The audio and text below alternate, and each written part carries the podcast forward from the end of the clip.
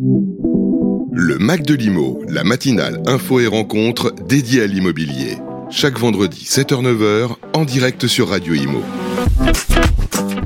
Bonjour à tous, bienvenue sur Radio Imo, euh, bienvenue dans le Mac de l'Imo. Comme chaque vendredi, on est ensemble jusqu'à 9h et comme chaque vendredi, nous avons un invité avec Fabrice Coustet. Bonjour Fabrice. Bonjour Bérénice, bonjour à tous. Comment allez-vous? Eh ben ça va très bien. Et notre invité aujourd'hui, c'est Jean-Marie Souclier. Bonjour. Bonjour Bérénice, bonjour Fabrice. Vous êtes président de ce génial immobilier. Alors pendant une heure, on va vous découvrir, on va revenir sur votre parcours, alors parcours professionnel. On va euh, parler euh, bah, de l'actualité aussi hein, euh, du secteur. On va écouter vos musiques et d'ailleurs on a écouté la première. Et puis on aura évidemment les témoignages de vos proches, puisque c'est vrai qu'on a contacté voilà trois personnes qui nous ont laissé des des messages pour vous. On écoutera euh, ces messages euh, tout à l'heure. Ça, ça, va ce matin? Vous êtes euh, en pleine forme? En pleine forme, bien réveillé, heureux d'être avec vous. Vous êtes un lève tôt normalement? Oh oui, en général 6h30, 6h40. Bon, alors la première musique, c'était Ne me quitte pas de Jacques Brel. Pourquoi ce choix? Alors je trouve que c'est une des plus belles musiques que je connaisse. Euh, je l'ai découverte parce qu'en fait, je viens d'un petit village. Enfin, j'ai grandi à Grenoble et ma famille vient d'un petit village en Chartreuse, Saint-Pierre de Chartreuse. Et en fait, dans ce dans ce village, il y avait pendant très très longtemps des rencontres Brel. Et en fait, euh, comme tous les jeunes du village, on a donné un petit coup de main pour aider parce que c'était un truc associatif et fallait faire vivre un peu le village.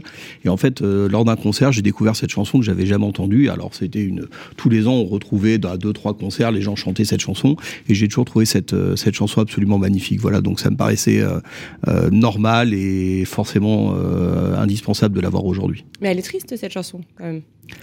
Oui, elle est triste. C'est une des plus belles chansons d'amour en tout cas. Elle est triste, mais je trouve qu'elle est belle. Alors, euh, moi, euh, en discutant juste avant l'émission, j'ai appris que Jean-Marie avait fait euh, aussi notre noble métier, puisqu'il a fait un peu de radio. Expliquez-nous, Jean-Marie, ah. c'était justement sur les ondes. Comment s'appelait la radio? Ah, La radio s'appelait Radio Couleur Chartreuse. C'est une radio qui avait été montée donc justement à Saint-Pierre de Chartreuse à l'époque pour, pour promouvoir le développement et la création du parc naturel régional de Chartreuse. donc, ils s'étaient dit, voilà, ils avaient travaillé sur tout un cahier des charges et tout ce qu'il fallait, notamment, il y a tous les éléments dans la biodiversité, les éléments euh, exceptionnel sur la nature. Et puis il y a tout ce qu'on va faire pour attirer les gens, pour faire connaître ça. Et donc ils avaient créé une radio. Mon grand-père s'en occupait et de facto, à un moment comme j'étais jeune et je passais mes vacances là-bas, il m'a dit bah écoute euh, Jean-Marie, on n'a pas trop de, il se passe pas trop de trucs. Est-ce que tu veux pas euh, essayer de t'en occuper un peu, faire un truc avec les jeunes? Et on s'est retrouvé à faire des émissions le soir où on fédérait un peu. le studio devenait le lieu de rencontre de tous les jeunes qui étaient en vacances là-bas ou qui habitaient là-bas. Voilà. C'était un super studio apparemment qui avait été créé par un, un des artisans du village. Exactement, on avait un artisan du village, un ancien plombier du, centre de recherche euh, sur le nucléaire de Grenoble, qui est un centre important, qui avait euh, monté complètement le studio de ses mains dans un vieux local qui appartenait, d'ailleurs à mon arrière-grand-mère, pour l'anecdote. Et il avait monté ça, il avait fait un truc quasi professionnel euh, dans un, une petite radio de village finalement. Hmm. Alors on va, on va parler, on va continuer à parler de votre parcours professionnel. Donc euh, Sogénial, peut-être une, une, petite présentation de Sogénial euh, Immobilier? Alors Sogénial Immobilier, c'est une société de gestion de portefeuille, donc euh, de fonds immobiliers agréés par l'AMF. On gère aujourd'hui une trentaine de fonds et un peu plus d'un milliard d'euros. on gère toute typologie de fonds immobiliers, plus particulièrement bien sûr des fonds grand public. on gère trois SCPI, cœur de ville, cœur de région, cœur d'Europe. On gère un groupement forestier d'investissement, cœur forest. Et puis après, on va gérer tout un tas d'autres fonds plus professionnels avec des asset managers extérieurs le plus souvent ou en interne et on va gérer euh, voilà des OPPCI, des FCPR, des SLP. L'idée c'est d'offrir un spectre de gestion le plus large possible aux investisseurs, que ce soit des petites souscriptions en forêt, ça commence à 1000 euros, en SCPI à 2000 euros et puis après les autres fonds c'est plutôt 100 000 euros voire 800 000 euros. Les SCPI, les sociétés civiles de placement immobilier qui font un tabac hein, auprès des épargnants français, la collecte le montre année après année, ça se dément pas. Euh, c'est ce qu'on appelle la pierre papier, un mélange d'investissement entre bah voilà la pierre, puisque il y a des actifs physiques, mais on a des rémunérations qui sont euh, régulières et qui sont euh, bah, assez anti-crise, hein, puisqu'on l'a vu malgré la, crise euh, sanitaire, bah, finalement, c'est, les fonds offrent toujours des rendements plutôt intéressants, 4,5%, 5%, 6% pour certaines. c'est vrai que la SCPI, c'est, on a longtemps dit, nous, chez Sogel, c'est pour ceux qui aiment la pierre sans avoir à la gérer, c'est comment investir dans la pierre. C'est un bon slogan. C'est un bon slogan. C'était pendant longtemps un peu notre baseline, notre slogan. Euh, c'est vrai que c'est un bon moyen d'investir dans l'immobilier avec un, des petits montants ou des gros montants, euh, sans souci de gestion, en diversifiant le plus possible, puisque finalement, on va souvent diversifier avec des montants un peu plus élevés que 2000 euros dans plusieurs SCPI qui elles-mêmes vont avoir plusieurs dizaines, voire plusieurs centaines d'actifs immobiliers. Et on va voir en effet ce petit effet, euh, ce petit effet anticrise, puisque ben, l'immobilier, c'est dans quasiment toutes les SCPI de l'immobilier professionnel, de l'immobilier d'entreprise, commerce, bureau, activité, Et tous ces baux sont indexés finalement. Il y a des indexations tous les ans ou tous les trois ans, mais la plupart du temps tous les ans. Et ça permet finalement de protéger les gens contre l'inflation et d'avoir une croissance régulière du patrimoine tout en ayant une gestion, comme on disait à l'époque, de bon père de famille.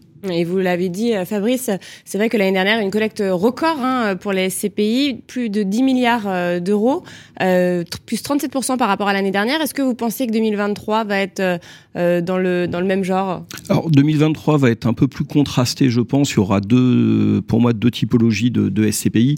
En fait, on a bah, forcément, on voit la, la remontée du livret très importante. On voit la montée des fonds euros. Les historiques montent moins, mais c'est vrai que les plus récents, très obligataires, sont à 4, 4,5.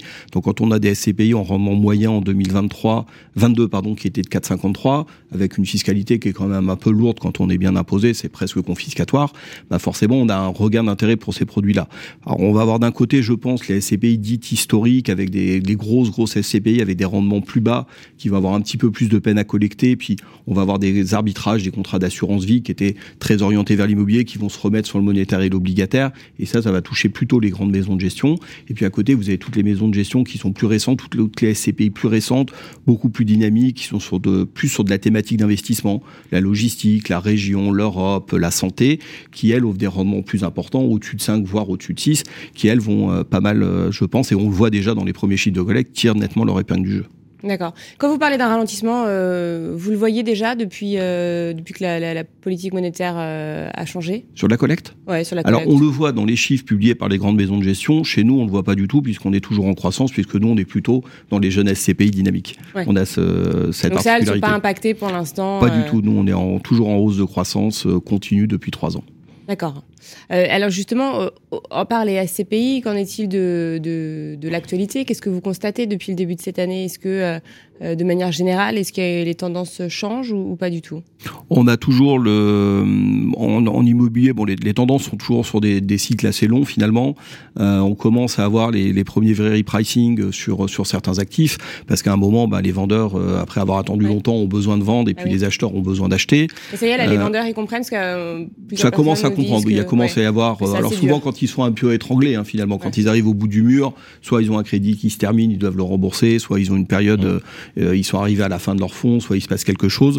Donc ça, on commence à le voir. Après, c'est vrai qu'on on a beaucoup, euh, il y a toujours de l'interrogation sur le bureau, sur les, les, bureaux centraux des grandes métropoles, finalement, puisque c'est pareil. En fait, le, le marché du bureau, c'est comme tout, la plupart des marchés immobiliers, c'est pas le marché du bureau en France. C'est finalement un ensemble de marchés qui ont chacun leur spécificité. Et donc c'est vrai que par exemple, euh, le marché Paris QCA, c'est pas le même que le première couronne, c'est pas le même que seconde couronne. QCA, on, on, traduit, hein, Jean-Marie, les acronymes, c'est vrai qu'on est dans, oui, dans, dans, le jargon. QCA, c'est le quartier centre d'affaires, c'est le, le, le, prime en fait. Voilà, c'est ce que les meilleurs quartiers de ce qu'on appelle les meilleurs quartiers. Les plus demandés, donc, en fait, les plus demandés exactement, euh, les plus centraux, donc ça va être tout, tout l'axe des Champs-Élysées, tout ce qui va remonter vers. Bourse, tous ces éléments-là, toute une partie du 16e. Les gares aussi, non? Euh, Les gares à Paris, un peu moins, je pense. Un peu moins le parce que c'est souvent un peu plus excentré. Ouais. Euh, vraiment, il y a ce quartier central qui va qui va beaucoup beaucoup attirer. Et puis on va voir, alors plutôt dans les villes de province, en effet, les quartiers autour des gares pour des questions d'accessibilité qui vont euh, sur Lyon, sur d'autres qui vont être très dynamiques, Euroméditerranée à Marseille. Et puis après, il y a tous les autres marchés. Et finalement, les marchés plus centraux, bah, où on avait des rendements qui étaient très bas, euh, bah, dès qu'il y a une toute petite correction, quand vous avez acheté un immeuble à Paris à 3 ou 3,5, s'il monte à 4, ben, en taux de rendement, la perte, elle est assez vite hein, très importante, puisqu'on peut être sur un sixième, un septième de la valeur de l'immeuble, alors que quand on a acheté des actifs en région ouais. à 7, 7 8% de rendement, ben, si on passe à 8,5, on a beaucoup moins d'impact et on a une vision euh, beaucoup plus sereine des actifs. Vous parlez de diversification, euh, justement, avec cœur de ville, cœur de région. Euh, on, on, sort justement du, du, des bureaux parisiens avec euh, leurs atouts, mais aussi leurs inconvénients. Et justement, là, on est dans la vraie diversification. Ah ben nous, l'intérêt de la SCPI, c'est de diversifier au maximum. On cherche la granulosité la plus, la plus basse possible. Et c'est vrai que nous, dans nos, dans nos choix d'investissement en cœur de ville, c'était une SCPI 100% commerce, euh, donc investie en cœur de ville et en périphérie terrible parce que toutes les formes de commerce ont un intérêt et suivant les périodes sont plus ou moins dynamiques. Donc ça permet finalement de lisser les effets un peu de mode ou les effets de, de, de, de mode de consommation, de mode de déplacement. Et puis après, on va aller chercher sur une SCPI comme cœur de région, bah, déjà le triptyque commerce, bureau, activité pour adresser l'ensemble finalement des besoins d'une entreprise euh, dans son exploitation commune. J'enlève la logistique qui est un peu à part, qui est réservée aux très grosses entreprises ou à, ou à des vraiment des spécialistes. Et puis après là-dedans, on va aller bah, à chaque fois chercher des, des actifs les plus diversifiables possibles, les plus utiles possibles, ou un typologie d'actifs que j'aime beaucoup, c'est finalement le local d'activité, parce que c'est un peu le couteau suisse de l'immobilier. Dans le local d'activité, on peut faire un peu, choses, ouais. on peut faire ce qu'on veut, on peut faire de l'entrepôt, on peut faire de l'atelier, on peut faire un peu de Mais bureau. Juridiquement, c'est c'est assez vaste. C'est très vaste et même en opérationnel finalement, on voit que les gens euh, font beaucoup de choses dedans. Hmm. Alors, euh, comment, euh, là on parle de ce génial, hein, comment vous êtes arrivé euh, à présider à, à- à- à ce poste-là en fait Alors moi j'ai Si on commencé. sur votre parcours. Alors moi j'ai vraiment commencé euh, ma carrière au tout début des années 2000 avec euh, un grand monsieur de la SCPI qui était Gérard Offray, enfin qui est toujours d'ailleurs, hein, mais Gérard Offray donc qui avait créé une, une première société de gestion qui après qu'il a revendue et qui est devenue aujourd'hui fiducial gérance et créé beaucoup de SCPI qui existent toujours et qui sont des, des véhicules qui ont été très longtemps, des, enfin qui sont toujours des bons véhicules. Donc j'ai commencé à travailler avec lui après qu'il ait vendu cette société finalement.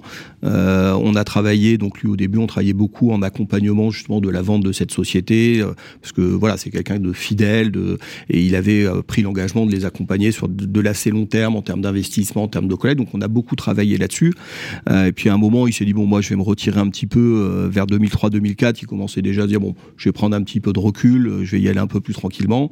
Et donc là on a restructuré complètement le groupe dans lequel il était. Et c'est à ce moment-là il dit bon je passe la main j'ai pris la direction euh, de son groupe à l'époque et puis naturellement avec le temps j'ai pris la direction de l'ensemble des filiales qu'il y avait dans le groupe c'est pour ça que voilà en 2000, 2004 je me suis retrouvé à prendre la présidence de ce génial immobilier euh, qui était à l'époque une, une société qui faisait un peu de gestion immobilière pour des fonds privés qu'on gérait pour des tiers et qui n'était pas du tout la société qu'on connaît aujourd'hui. Hmm. Et euh, en termes d'études, est-ce que euh, vous avez fait des, des études dans ce sens? Euh, oui et non, c'est-à-dire que euh, à l'époque les études immobilières au sens propre existaient assez peu. Finalement, on était au, au balbutiement de l'ESPI ou des premières écoles.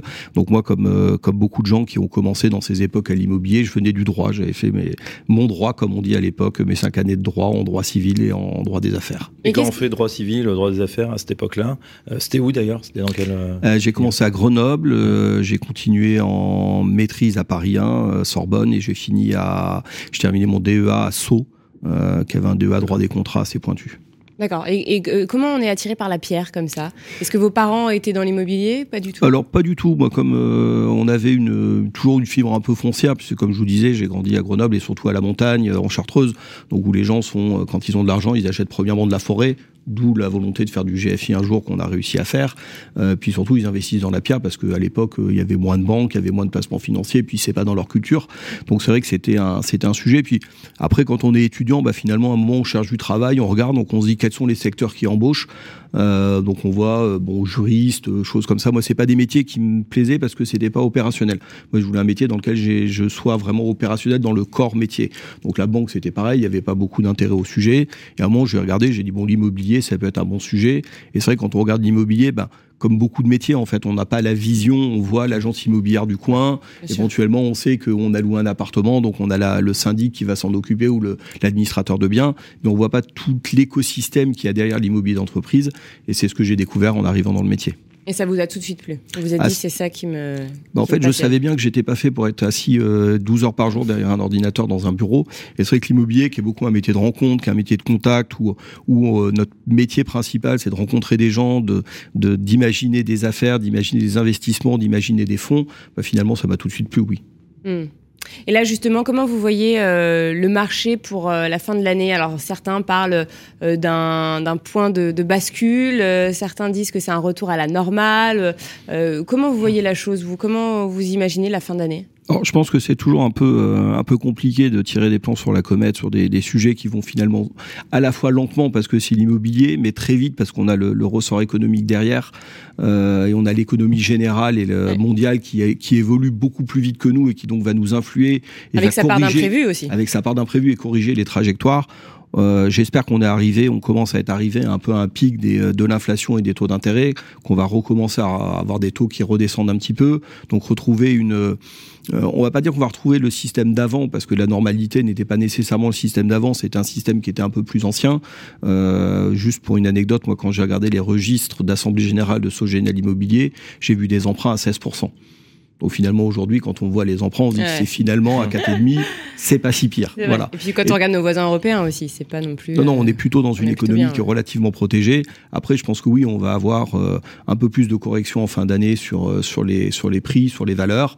Euh, une partie va être compensée. Nous, on le voit pour l'instant sur 2022, ça a été largement, euh, enfin en tout cas compensé par les par les indexations.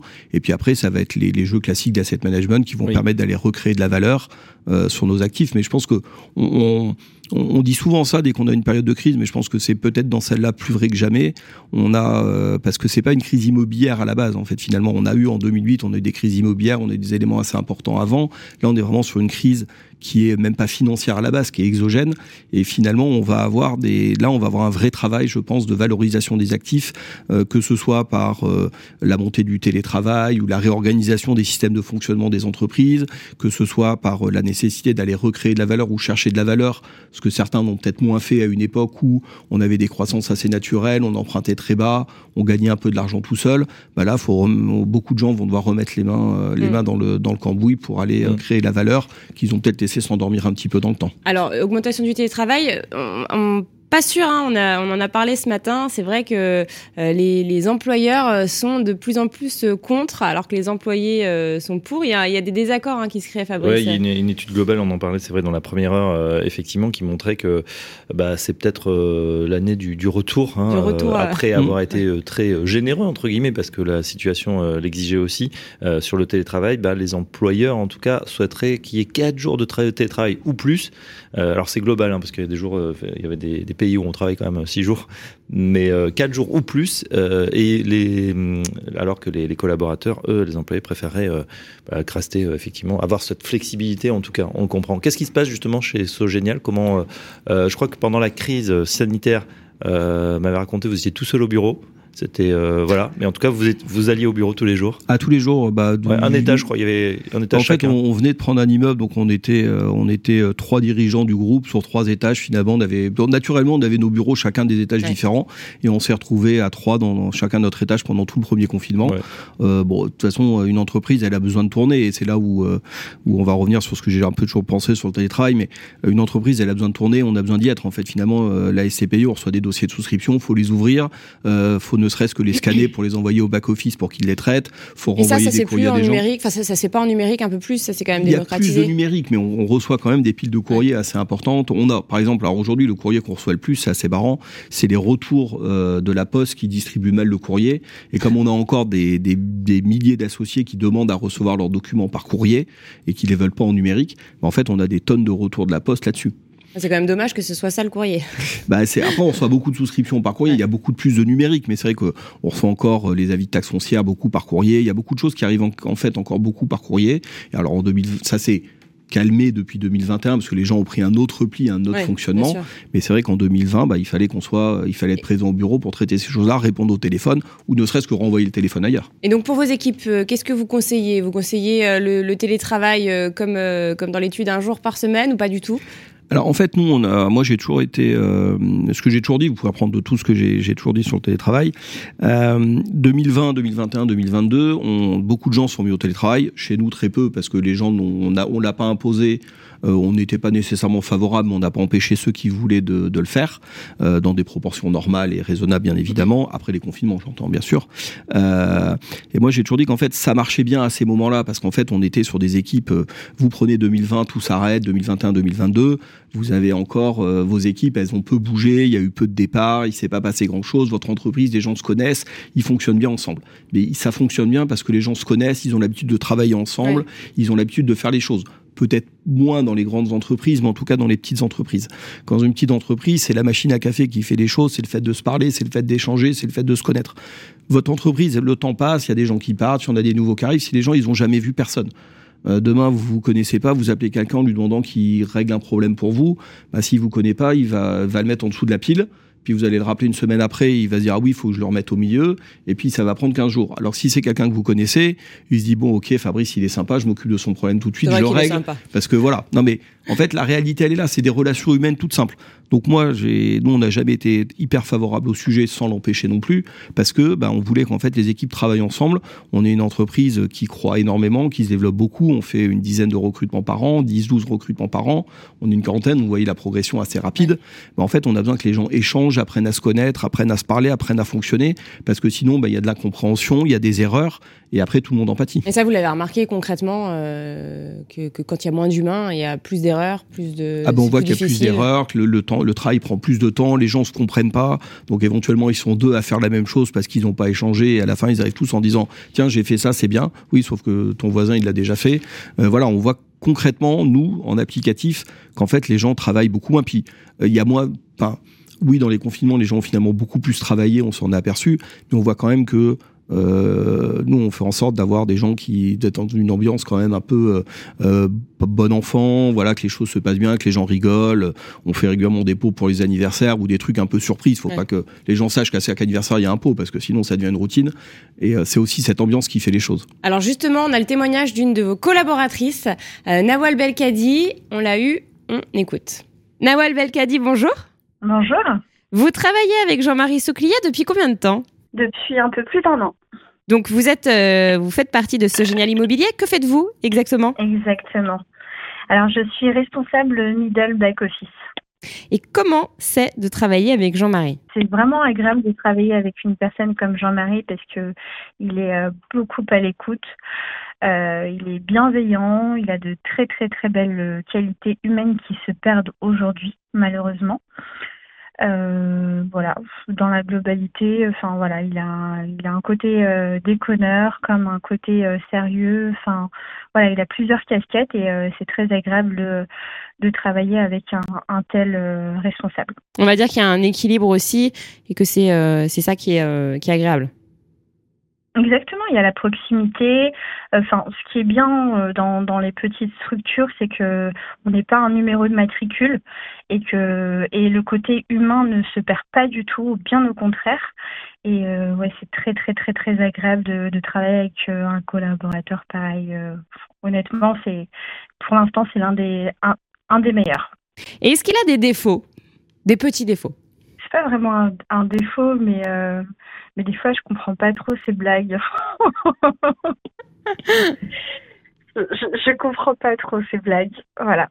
Alors, Jean-Marie est avec nous en studio, il vous écoute. Est-ce que vous avez un message à lui adresser directement? Bah écoute, Jean-Marie, c'est un plaisir de travailler avec toi. Euh, tu m'as donné euh, la chance de, de, travailler au sein de So Génial et euh, je t'en remercie infiniment de m'avoir donné cette opportunité-là, cette belle opportunité et euh, j'espère euh, que tu es satisfait de moi.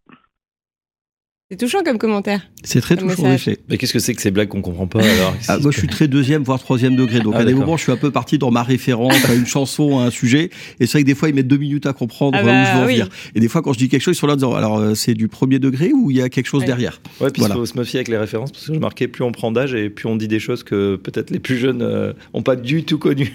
C'est vrai que c'est pareil avec Fabrice, je ne comprends pas toutes ces ouais, blagues. Voilà. On est de la même génération que Jean-Marie, donc ça, nous, on, on, a les rêves. Nous, on se comprend, il n'y a pas de problème. non, mais en tout cas, voilà, euh, elle, euh, Nawal l'a dit, hein, vous êtes quelqu'un d'humain. Alors, c'est vous qui l'avez recruté? Euh, alors à la base, oui, c'est nous qui l'avons, c'est moi qui l'ai recruté. C'est pas moi qui, euh, c'est quelqu'un d'autre dans mes équipes qui a déniché Nawel parce que c'est un vrai talent qu'on a déniché.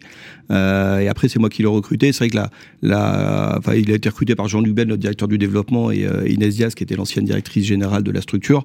Et après, c'est vrai que bah, comme le back office, c'est un élément très important. Euh, je l'ai très longtemps supervisé. Je continue à avoir une, une vue assez, assez permanente dessus. Et j'ai essayé de l'accompagner au maximum. Alors des fois, un peu de façon un peu plus rude qu'à d'autres parce qu'il faut bousculer un peu les gens aussi pour des fois pour qu'ils avancent. Mais c'est vrai qu'on a quelqu'un qui a une, des vraies compétences et qui reste qui reste beaucoup aussi dans les mêmes qualités humaines et de d'empathie et de et de, de bienveillance que j'ai. Donc c'est vrai que voilà, on a un assez bon fonctionnement. Alors c'est quoi un peu bousculer euh, les, les, collaborateurs, être un peu rude? Bah, moi, quand je, on avait parlé un peu éventuellement de, enfin, de, moi, je, on dit souvent que le chef d'entreprise c'est le, le, chef d'orchestre. Euh, moi, je pense que c'est aussi avant tout le compositeur, c'est-à-dire qu'il écrit la partition, il en dirige une partie, puis après, il faut qu'il laisse ses, chacune de ses équipes en fait être son propre chef d'orchestre euh, dans chacun des départements euh, et leur faire confiance et les aider, les amener à progresser, les faire avancer. Et puis de temps en temps, bah, quand ça se passe bien, faut leur dire. Puis quand ça se passe mal, faut aussi leur dire. Il faut être capable de d'enlever le côté euh, finalement euh, on déconne ensemble, on peut bien rigoler et de dire voilà là on va prendre 10 minutes pour expliquer tout ce qui va pas. On va être peut-être un peu euh, un peu cash et un peu on n'est pas forcément là pour être gentil, on est là pour être objectif et clair. Après, une fois que c'est terminé, c'est pas du ressenti personnel, c'est pas du, il n'y a pas d'acrimonie, c'est juste de la gestion. C'est-à-dire voilà, là il y a quelque chose qui n'a pas été bien fait, euh, ou il y a quelque chose qui a amélioré. Euh, si c'est juste quelque chose de mineur, ben, on en parle simplement. Si c'est quelque chose de plus important, ben, on en parle de façon un peu plus, je disais, dure. Euh, pour expliquer que c'est un sujet important, pour accompagner les gens. C'est pas juste de leur dire le travail est mal fait ou les choses vont pas. Euh, c'est de leur expliquer aussi comment on pense nous qu'il faudrait peut-être les améliorer et de leur laisser aussi le, le champ pour trouver eux-mêmes les correctifs parce que c'est leur service, c'est leur travail. Et ce que j'ai, il faut les emmener ensemble. Euh, il faut aller ensemble dans cette direction-là. Mmh, Après, voilà, ça, ça arrive. Euh, euh, je ferais de l'humour, je dirais moins de dix fois par jour, mais euh, non, non, mais ça arrive de temps en temps. C'est pas des choses qui arrivent. Euh, euh ça arrive le moins souvent possible, mais ça fait aussi partie du management et du, de la direction d'une équipe de savoir de savoir euh, recadrer les choses et féliciter quand ça va bien et recadrer les choses quand ça va mal. Alors on va écouter votre deuxième musique. Juste avant, si vous deviez vous, vous décrire en, en un mot en tant que, que, que manager, que chef d'orchestre, euh, quel serait le mot? Mmh, Ça c'est une bonne question. Euh, J'espère que le mot serait bienveillant. Ben voilà, on écoute tout de suite votre deuxième choix musical, euh, les Guns and Roses.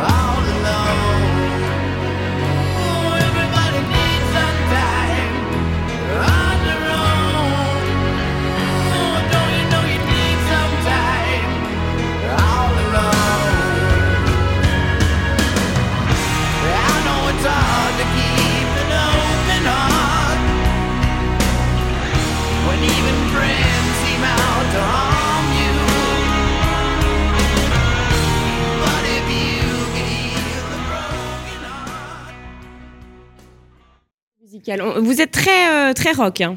oui, je suis très rock, voire métal. on le verra avec la, troisième chanson aussi.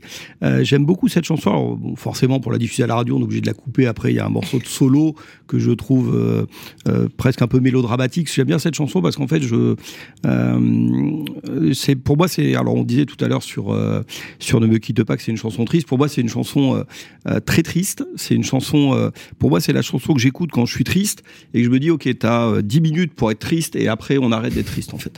C'est euh, parce qu'avant ça repart un peu plus euh, péchu à la fin, donc ça commence très triste, puis après elle remonte en intensité. Là on l'a pas, on l'a pas entendu. Et moi je trouve que c'est la, musique accompagnée quand on a un peu de tristesse, quand on a un coup de mou, quand on a un truc, on écoute ça et à la fin en fait on a repris la pêche. Et, euh, j'ai souvent dit ça, on a le droit d'être. Il y a des moments dans la vie, on a des hauts, on a des bas. Je pense qu'à un moment, bah, quand on est, on a des, galères ou des sujets, on creuse un peu son trou. Et bah, à un moment, faut, faut se dire, ok, on regarde le 11, on se dit j'ai assez creusé, on remonte. Et ça, c'est la chanson de ça en fait, à quelque part. Moment, on a le moment de tristesse, et puis à un moment, ça repart, ça devient très péchu, on a repris la banane et c'est reparti. Et qu'est-ce qui vous motive dans la vie, justement? Qu'est-ce qui euh, vous donne la banane? Euh, Moi, c'est les gens. C'est, euh, j'aime bien moi, ce que je disais tout à l'heure sur euh, pour, euh, pourquoi j'aime l'immobilier, c'est parce qu'en fait, c'est un métier où on, on, rencontre tout le temps des gens, on est tout le temps avec des gens, et c'est moi, c'est ce qui me, c'est quelque chose qui me fait euh, que j'adore en fait. C'est passer du temps, que ce soit avec ma famille, que ce soit avec des amis, que ce soit avec des gens que je rencontre dans un restaurant, dans un bar, où on est là, on mange, et puis finalement, on se retrouve à discuter avec la table d'à côté, et puis on noue des liens, et puis on se revoit. Moi, c'est tous ces éléments-là. On prend un apéro rapide, on fait, c'est tous ces petits moments de vie en fait euh, qui, euh, qui font pour moi le, le, sel de la vie et l'intérêt, plus que euh, toutes les réussites professionnelles ou tous ces sujets-là, c'est vraiment se dire voilà, je, je fédère des gens, je rencontre des gens, je fais se rencontrer des gens et je passe, tout le monde passe des bons moments ensemble. Évidemment, c'est le but.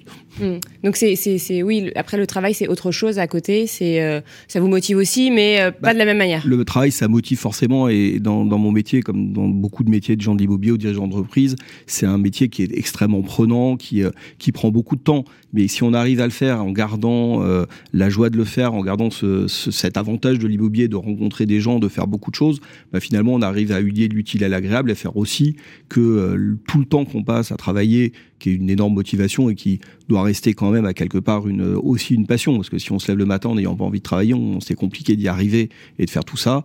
Bah, finalement, on a réussi. Hmm. Euh, quels sont les projets pour euh, ce génial, les projets 2023-2024 euh, Alors, ce génial a été pendant longtemps, donc on avait parlé de Gérard tout à l'heure, la société s'est développée. Et en fait, en 2012, ce, ce, génial est devenu une société de gestion de portefeuille. Donc, on a pris un agrément, on a lancé notre première SCPI cœur de ville et on a développé ces cœurs de ville pendant quelques années. En 2017-18, Gérard Offray a complètement passé la main, nouvel actionnariat est arrivé, il y a eu une nouvelle dynamique dans ce génie immobilier, et ça a été un peu l'étage 2, et on va arriver à l'étage 3 de la fusée après, où on a développé notre nouvelle SCPI cœur de région, on a commencé à prendre beaucoup de gestion de fonds professionnels, plutôt pour des institutionnels ou des grandes fortunes, enfin vraiment des fonds privés. On a développé cette pratique, on a utilisé cette pratique pour développer Cœur de Région, pour développer après Cœur d'Europe, parce que dans ces fonds, on investissait en Europe. Donc on s'est inspiré de, on a appris de ça pour développer Cœur d'Europe. Là, donc en 2023, on arrive à l'étape un peu 3. On va euh, déjà développer une nouvelle SCPI qui va bientôt sortir sur des thématiques un peu plus sociales, un peu plus sociétales, d'investissement. On, en reparlera parce que je n'aime pas trop parler des choses avant qu'elles soient faites. Et puis surtout, bah, maintenant qu'on a appris, on a une vraie expertise aujourd'hui de la gestion grand public. Euh, on a une vraie expertise de la gestion de fonds professionnels pour l'instant euh, réservée à quelques investisseurs. Et là, vraiment, l'étage 2023, 2024 et après, ça va être de vraiment se professionnaliser, devenir un acteur sur le monde des fonds professionnels ouverts, alors pas au grand public puisqu'ils sont ouverts à partir de 100 000 euros, mais quand même ouverts de façon beaucoup plus large que réservés à quelques investisseurs qui ont une volonté qu'on crée un fonds pour eux. On a un premier fonds qui a été lancé qui est une SLP, euh, Venture Pan European Fund, qui est un fonds de fonds euh, qui a la caractéristique d'être à la fois un fonds de fonds sur euh, deux fonds qu'on gère euh, qui ont des stratégies pan-européennes d'investissement, une de capitalisation et une plutôt de distribution, et une stratégie d'investissement euh, direct immobilière en complément. Et on est en train de travailler sur plusieurs autres fonds qu'on va lancer, toujours à destination euh, plutôt des investisseurs dits professionnels ou avertis au-dessus de 100 000 euros. Troisième étage de la fusée, donc en cours et euh, donc des, nouveautés à venir, ben, vous viendrez nous en parler. Euh, moi, je suis frappé par euh, la longévité. C'est vrai que c'est rare de faire une carrière dans un seul groupe. normalement, on peut avoir des expériences 7 ans, 10 ans, allez, 12 ans. vous, finalement, quand on regarde le parcours, ça vous n'avez fait qu'une seule boîte, on peut dire Sogéné Immobilier euh, J'ai fait une seule boîte, mais plusieurs métiers finalement, et plusieurs, euh, et déjà au moins deux actionnaires. Donc finalement, en fait, j'ai fait mes, mes 7 à 10 ans de carrière dans plusieurs métiers. Comme je disais, au début, on est arrivé, on faisait beaucoup d'investissements et beaucoup de collègues pour les, le compte des SCPI. Et puis, on avait euh, développé petit à petit une, une, activité de private equity pour compte propre. Donc, on prenait des participations dans des boîtes, on les suivait. Après, on a eu toute une période où on s'est investi de façon beaucoup plus importante dans une société de gestion qui faisait des fonds de private equity, grand public. Et donc là, on a drivé cette sans être euh, dirigeant de la société, mais on a drivé, parce que le rôle d'un actionnaire quand on est majoritaire, c'est de driver une société, c'est d'accompagner les dirigeants et de la faire se développer. Donc on a travaillé pendant finalement 5-6 ans plutôt dans le monde du capital investissement et dans ces choses-là, et à développer des choses avec eux et à faire, à essayer d'innover et à, apprendre ce métier-là. Et puis après, on est venu, pour Gérard Offray Revenu, et pour moi, on est venu sur la SCPI et finalement sur la gestion régulée de fonds immobiliers. Et puis après, il y a eu encore une, une quatrième étape qui a été le changement d'actionnariat et le gros développement de Sogéal Immobilier. Donc finalement, euh, en restant dans une maison, j'ai fait quatre, euh, quatre carrières différentes et vraiment à chaque fois quatre métiers et quatre façons de fonctionner complètement différentes. Donc bientôt 20 ans chez Sogénial, mais plusieurs, euh, plusieurs vies dans la même vie finalement. Exactement. Ça prouve que vous étiez que vous êtes épanoui en tout cas au sein de, de, de ce groupe. Ah, moi, j'ai toujours. Euh, il y a une partie du groupe au début, euh, Gérard Offray l'avait créé, je l'ai façonné pour pour euh, en faire une transmission possible, une session et le faire évoluer. Et c'est vrai que j'ai, euh, je me suis toujours dit qu'il fallait être, je l'ai dit tout à l'heure, fallait être content d'aller au travail le matin, ah fallait fallait se faire plaisir. Euh, plus les années passent, plus il y a des responsabilités, plus l'activité croît, euh, plus il y a naturellement de pression, plus il peut y avoir de stress, plus il y a de choses comme ça. Et puis plus les smartphones sont arrivés, les technologies sont arrivées, plus bah, finalement on est un peu prisonnier de notre travail, ou en tout cas on, on a beaucoup plus de difficultés à couper. Mais finalement, je pense qu'il faut, euh, il n'y a pas de vraie problématique quand on aime ce qu'on fait, quand on est passionné par ce qu'on fait, quand on aime. Euh, euh, moi, je suis en vacances, je règle les problèmes de mes équipes, je, je m'occupe de mes clients, parce que pour moi, finalement, le travail, il s'arrête jamais. et on continue tout le temps parce que c'est une passion. Est-ce que vous êtes toujours en contact avec Gérard Offray? Toujours. C'est devenu un ami? Oh, Ça peut pas être non parce que pas parce qu'il n'y euh, a pas de relation, mais parce qu'en fait, c'était. Euh, j'ai connu Gérard Roffray, euh, on avait déjà une différence d'âge de, plus de 30 ans. donc, donc c'est compliqué de nouer des amitiés avec quelqu'un qui est son patron, qui est son actionnaire, avec une différence d'âge comme ça. C'est d'autres relations de respect, de, de, de reconnaissance, de, d'admiration qui vont se nouer ou de choses comme ça, plutôt que de l'amitié au sens propre, qui, à mon avis, n'est pas forcément. Euh, pour moi, c'est le cas sa place dans ce, dans ce genre de relation. En fait, c'est d'autres, euh, c'est d'autres choses qui sont pas, qui sont parfois au-dessus et différentes de l'amitié. C'est d'autres, d'autres liens humains. Donc des liens qui peuvent être aussi forts en tout cas. Euh, on parle d'amitié, on va écouter le deuxième témoignage. Donc cette fois-ci, c'est le témoignage d'un ami, Fabrice Léger. Bonjour Fabrice Léger. Bonjour. Vous êtes un ami de Jean-Marie Souclier. Euh, est-ce que vous pouvez nous raconter dans quel cadre vous l'avez rencontré? Oh, ça, remonte à il y, a, un peu plus de 20 ans. Euh, j'étais, descendu vivre à Marseille pour ouvrir le, bureau euh, de DTZ en PACA, euh, DTZ de Rexy, et j'étais membre du, du Cercle 30 à l'époque, et Marseille était en plein boom. Alors j'avais voulu, si vous voulez, partager le dynamisme de ce marché régional euh, avec mes amis du Cercle 30. Et euh, donc, euh, je les avais invités, ils sont tous descendus euh, à Marseille, je les ai récupérés à la gare Saint-Charles, et euh, une personne est descendue du train que je ne connaissais pas, c'était Jean-Marie, qui a foncé sur moi et qui tout de suite m'a posé mille questions sur ce marché. Et, et donc voilà, ça c'était en 2000, 2002, 2003. D'accord, donc ça fait 20 ans que ça dure. voilà, 20 ans que ça dure, 20 ans qu'il est toujours aussi curieux, et qui pose toujours autant de questions, mais il a soif d'apprendre, donc c'est normal. Alors justement, comment vous le décrivez, Jean-Marie Souclier Alors Jean-Marie, il rentre dans aucune case en fait. Euh, s'il y avait juste un mot, euh, juste un, un qualificatif, euh, je parlerais de fidélité. Fidélité en amitié, fidélité en travail, euh, mais il rentre dans aucune case. Il est étonnant. Euh, il, est dans le partage. Il est, euh, il est passionné par les, euh, les bandes dessinées. Euh, il aime la bonne tradition française et les machons lyonnais. et pas plus tard que la semaine dernière, il m'a emmené à un concert de, hard rock de Metallica au Stade de France. Donc il, il, il rentre dans aucune case. Il est assez hétéroclite comme garçon. Justement, il est en plateau avec nous aujourd'hui. il vous écoute. Qu'est-ce que vous avez envie de lui dire? Alors, cher Jean-Marie, euh, écoute, merci pour ces 20 premières années d'amitié. je te donne rendez-vous pour les, les 20 prochaines. Et cette fois, c'est c'est moi qui te battrai au golf. Alors on a eu pas mal d'infos, donc fidélité en amitié, dans le travail, qui aime le partage, fan de BD. Oui, fan de BD, c'est euh, j'ai découvert ça euh, bah, comme tous les enfants. J'ai grandi avec pas mal de bandes dessinées, mais c'était Tintin, euh, Lucky Luke, Astérix, euh, Boule Bill. Et puis c'était avant l'essor de la BD qu'on a connu aujourd'hui. Et puis j'ai découvert un jour Largo Wind chez 13, chez une amie. Ah, oui. et là j'ai vu qu'il y avait une BD un peu. Alors moi j'avais connu des BD pour adultes, pour adultes type Mafalda ou des choses comme ça, mhm. avec une lecture d'enfant. Il y a double niveau de lecture comme dans Astérix, comme dans plein de choses. mais là j'ai découvert des BD vraiment beaucoup plus modernes pour adultes et j'ai beaucoup accroché je trouvais le format déjà très bien, j'adore l'image, et c'est la première chose qui m'attire dans une bande dessinée, c'est le dessin. Je pense comme beaucoup de gens, mais j'achète ou j'achète pas en fonction du dessin d'abord, et puis après des conseils qu'on me donne euh, aussi. Et puis, euh, puis j'aime le format en fait qui est assez court finalement, qui permet de se mettre dedans et de le lire en une seule fois, alors que bah, quand on travaille beaucoup, finalement, euh, lire un roman c'est plus compliqué parce que quand on a couché les enfants, quand on a fait ranger la maison, quand on a tout fait, on s'accorde une vingtaine de minutes ou un quart d'heure. En un quart d'heure, on peut lire une bande dessinée. Si on met un quart d'heure sur un roman, s'il fait 400 pages, on en a pour trois semaines, et on sait plus de quoi il parle. C'est vrai. Et vous, achetez des BD euh, J'achète très régulièrement des BD. Vous en avez de nombreuses, hein, vous m'aviez dit. Euh. Euh, oui, j'en ai beaucoup, beaucoup. Mais parce que ça prend beaucoup de place. oui, bah, j'ai des grandes armoires chez moi. Où, parce que moi, j'ai un défaut, c'est que je j'aime pas jeter, je jette pas les choses, notamment les livres, parce que j'adore l'objet livre. Finalement, je trouve que c'est un, un, extraordinaire objet de, de partage, de connaissance. C'est dommage de jeter des livres. Savoir. Donc, je, je donne quand je veux plus. Les bandes dessinées, je les garde. j'ai habitué mes enfants, je les emmène tous les 15 jours chez le libraire BD. Ils achètent des mangas, ils achètent des choses. Je veux qu'ils aient l'habitude d'avoir un, ouvrage papier dans les mains, pour avoir l'habitude d'ouvrir des livres et de travailler avec et de pas être que sur smartphone. Euh, et du coup, bah, j'ai des immenses armoires chez moi où je range mes bandes dessinées mmh. qui prennent euh, tout un mur du salon. Bon, voilà pour la BD. Qu'est-ce qu'on a entendu encore? La bonne chère.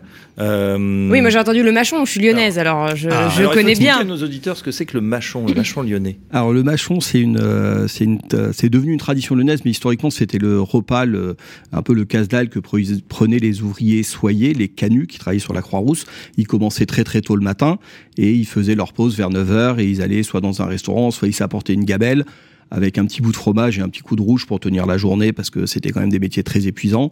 Et en fait, ça fait partie de la tradition lyonnaise, ça fait partie de la tradition des bouchons lyonnais hein, qui sont euh, qui sont mondialement connus.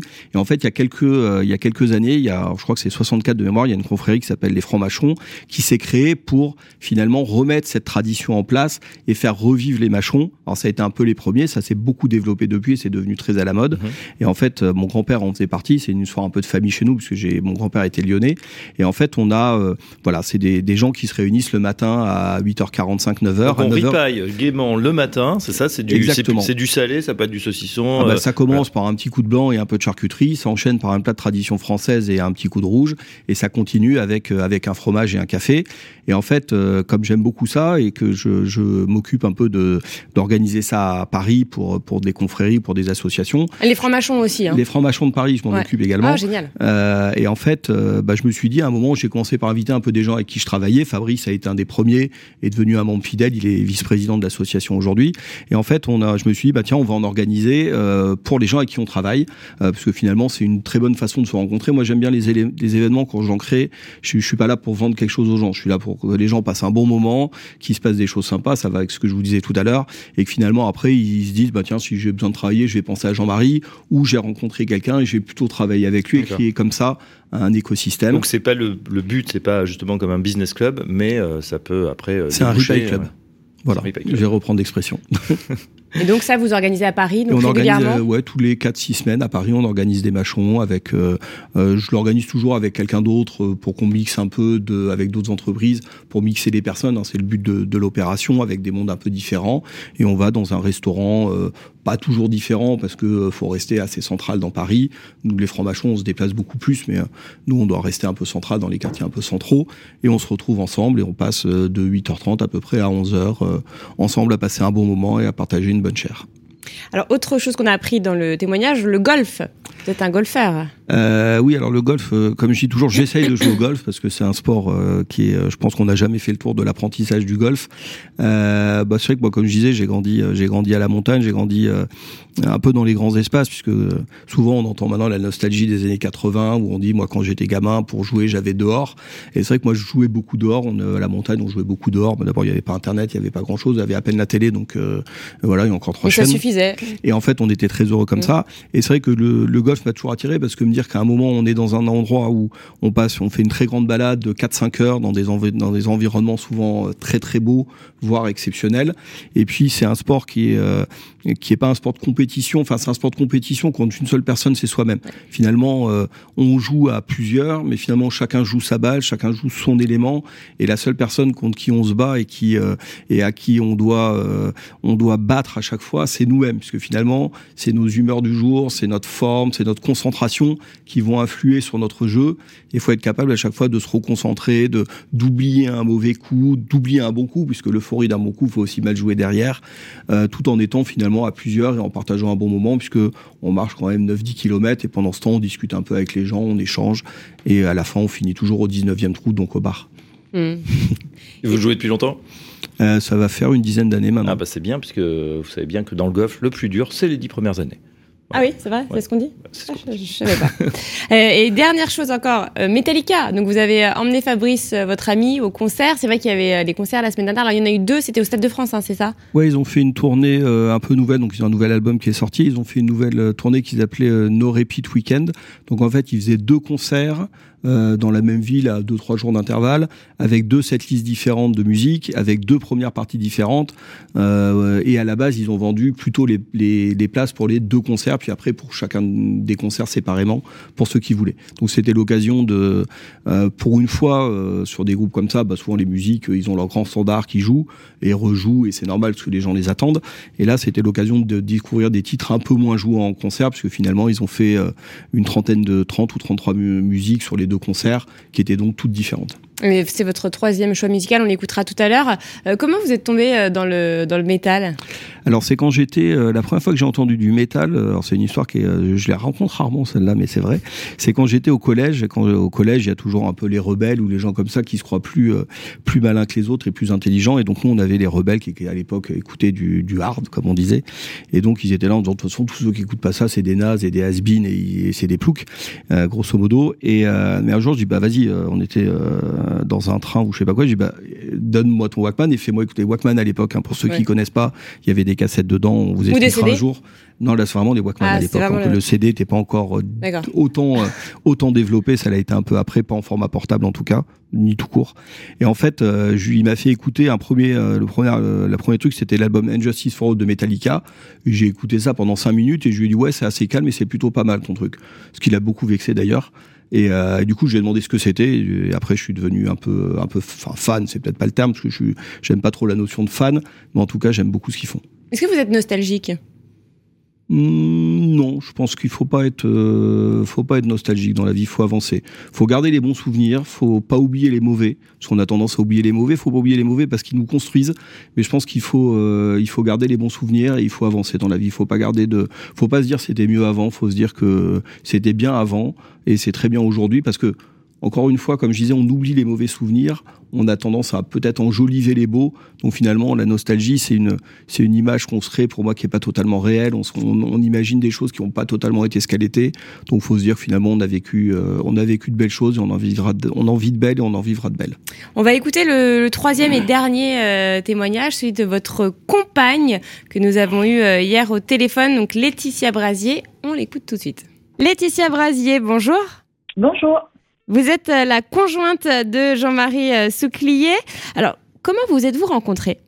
Eh bien, on a travaillé ensemble, euh, tout simplement. Et puis, au fil des années, donc nos chemins professionnels se sont séparés, mais on, est resté en contact amicalement.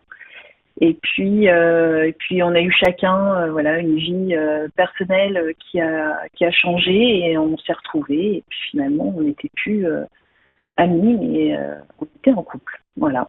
Est-ce qu'on peut dire que ça a été une évidence? C'est venu progressivement. Quelles sont les, les qualités de Jean-Marie?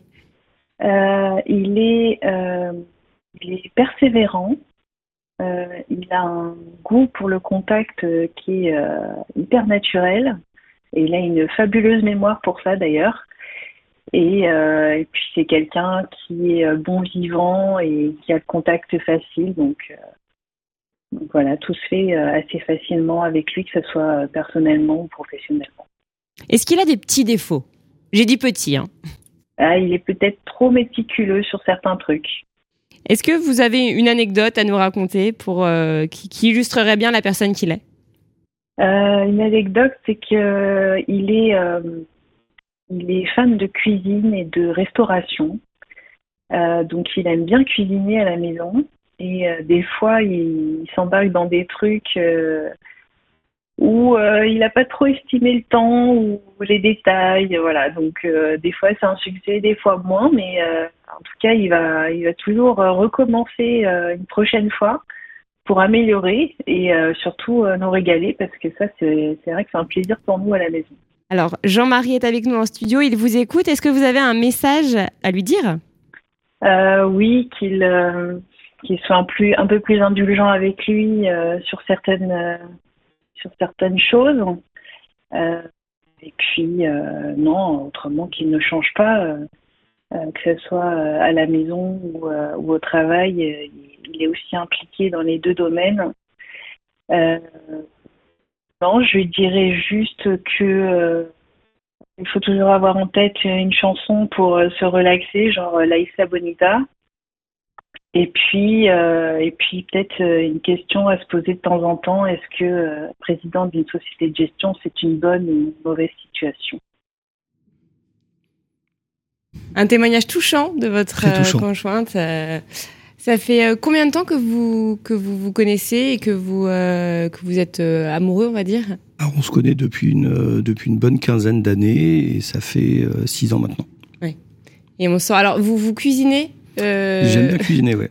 Mais euh, vous vous embarquez dans des trucs un peu compliqués. Quoi, par bah, exemple? euh, alors en fait, j'aime bien cuisiner parce que c'est une c'est une façon un peu de s'évader ou de, de, faire autre chose. Ça fait plaisir aux gens. Je disais tout à l'heure, j'aime bien j'aime bien partager les moments et finalement faire la cuisine aux gens, c'est c'est partager des moments. moi, quand je cuisine, je suis pas je fais pas des, des verrines hyper compliquées ou des choses comme ça. Je suis pas je fais pas des menus très longs. Je fais pas des choses. Pour moi, un repas entre amis, c'est un bon apéritif, un bon plat euh, puis après un peu de fromage et un dessert. Donc je me concentre souvent sur ce plat-là. Et c'est vrai que j'aime bien découvrir en fait beaucoup de styles de cuisine, aller chercher beaucoup de choses euh, dans mes plats préférés. Un, plat que j'ai mis très longtemps à arriver à faire, euh, euh, elle disait je recommence, je recommence, c'était la blanquette de veau. Je comprenais pas comment faire la sauce de la blanquette de veau. J'ai aucune recette qui m'expliquait comment le faire. Et puis un jour j'ai compris comment ça se faisait. Donc euh, voilà. Donc maintenant que j'y arrive, j'en fais d'ailleurs beaucoup moins parce que je sais comment ça se fait. C'est moins, c'est moins marrant en fait. c'est moins marrant. Et c'est vrai que moi j'aime bien, voilà, j'aime bien à chaque fois euh, quand, quand je fais la cuisine, j'ai beaucoup de livres. Euh, je regarde les livres, je regarde Internet et puis après je, je réadapte un peu la, la recette à C'est ce que j'allais dire. Vous faites partie de quelle catégorie de personnes? Parce qu'il y a ceux qui suivent à la lettre la recette et ceux bah, qui n'arrivent pas et qui en sortent forcément. Euh, moi, j'en sors forcément euh, la plupart du temps parce que je vous dis, ce que j'aime bien, c'est que je prends un livre, je prends deux livres, je prends trois livres. Déjà, on a des recettes différentes et des façons différentes. Moi, je, je n'aime pas le concept de la vraie recette, parce qu'en fait, euh, la vraie recette, pour moi, elle a jamais existé, elle n'existera jamais. Il y a celle du moment où il y a des choses comme ça. Après, je regarde sur Internet les astuces ou les choses des gens. C'est une, une énorme, extraordinaire façon de voir et de connaître les choses. Et puis après, je vais prendre une grosse partie de ce que j'ai vu et puis je vais mixer un peu les différentes choses et arriver à ma propre recette et la faire travailler comme ça. Donc non non, je suis pas euh, je suis pas quelqu'un qui suit la recette euh, à la lettre. C'est Laetitia qui suit les recettes à la lettre puisqu'elle a fait de la pâtisserie. Et en pâtisserie, euh, comme on ah dit, bah, ça se fait dans un laboratoire, il faut suivre à la lettre. Est-ce que vous suivez donc les émissions culinaires euh, qui font Flores à la télé Ça vous intéresse non, pas parce trop que euh, j'ai regardé un temps, notamment Top Chef, mais je pense qu'aujourd'hui c'est euh, c'est une émission. Euh, alors la cuisine est très à la mode. Hein. Pour moi, c'est une émission de chefs pour les chefs par les chefs, où ils partent un peu dans des délires ou dans des sujets qui qui finalement c'est très beau à voir. Ça donne des, des noms de restaurants où aller ou de gens à aller voir, mais c'est quasiment impossible à reproduire. Ou enfin c'est voilà, c'est là où je trouve que c'est un peu dommage. Euh, après, c'est le sujet de ces émissions. C'est moins grand public, c'est ça que vous voulez dire Pour moi, enfin, en tout cas, pour la cuisine, c'est moins grand public. parce que euh, là, il y en a un récemment, il a fait une assiette. euh, on a vu ça sur tous les réseaux sociaux. Euh, l'assiette était vide, en fait, fallait retourner l'assiette et sur le, le fond de l'assiette, il avait fait un truc avec une gelée qui était figée. Euh, il avait appelé ça le rien. Euh, bon, je pense qu'il faut commencer à avoir un sacré niveau pour faire ça. C'est vrai Rien que le soir, euh, avec ses enfants, euh, etc., on va peut-être pas faire ça, ouais. moi, je, moi, en cuisine, ce que je vais préférer faire finalement, c'est euh, toute cette cuisine du quotidien qu'on peut faire pour les enfants, pour la famille, où on se dit, bah, on a 20 minutes pour faire un truc, qu'est-ce qu'on peut faire vite fait, qui sera entre guillemets fait maison, comme on dit, comme dit mon fils, c'est fait maison, euh, et pour faire plaisir. Mon fils il a 11 ans, celui-là. Vous en avez, vous en avez combien? Le deuxième, a- le deuxième a 15, euh, 14 ans. Ah oui, donc euh, en Deux plein euh, dans, dans l'adolescence. Bon, euh, ça va pour l'instant. préadolescence, on va voilà, dire. préadolescence. Bon. Euh, on va terminer l'émission. Euh, merci à vous en tout cas d'être d'être venu, euh, Jean-Marie. Merci de nous avoir accordé voilà euh, des, des révélations euh, sur ce plateau. Jean-Marie qu'on a donc cuisiné pendant une heure. Ça va, c'était pas Exactement. trop compliqué. C'est ça. Ça y est, je l'ai compris celle-là en plus.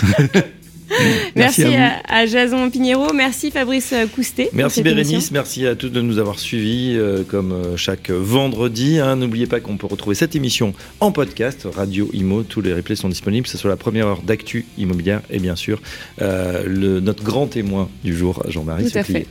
Et là, on se quitte avec Metallica, euh, Whenever My- I May. Wham. Ouais, je l'ai bien dit. Là. Voilà. Et ben on écoute.